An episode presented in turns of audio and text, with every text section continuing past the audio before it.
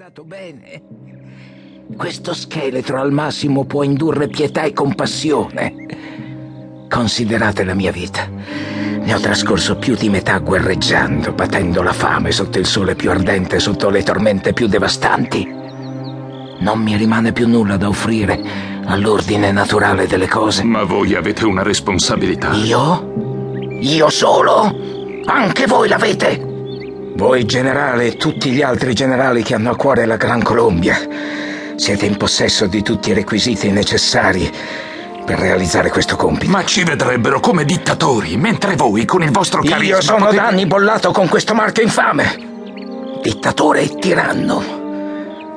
No, nessuno può governare senza l'investitura popolare, da realizzare attraverso elezioni, libere e sincere. Le elezioni possono tenersi solo in una nazione unita e sottoposta a un governo centrale capace di dare... Io riconosco che l'attuale Repubblica non può essere comandata senza la spada.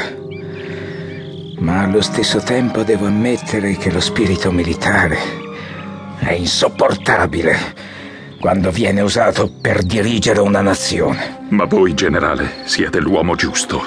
Io non sono capace di dare più niente.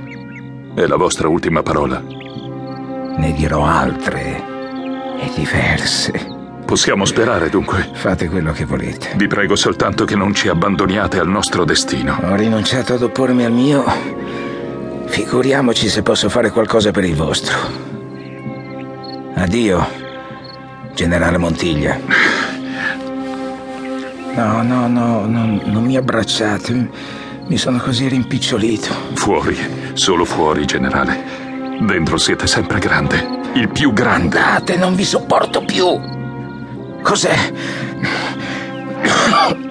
Cos'è? Fatemi il piacere di chiamare il maggiordomo. Non vi sentite bene? Ve ne volete andare? Ve lo ordine.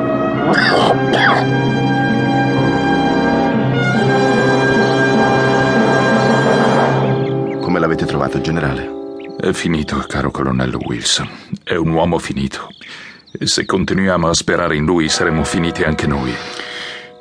Non è la volontà che gli manca, ma le energie. La sensazione di disfatta l'ha invaso fino al midollo ed è contagiosa. Io ho sempre più difficoltà a mantenere l'ordine, anche nella scorta. Vi sono stati tagliati gli stipendi? Sì, stipendi. Quando va bene distribuiamo buoni dello Stato. Di quale Stato? Non si sa. Buoni che riusciamo a cambiare in cibo solo per carità cristiana. Inoltre, lungo il fiume, il generale è stato prodigo con le vedove e gli storpi delle varie guerre. Come fate per sopravvivere?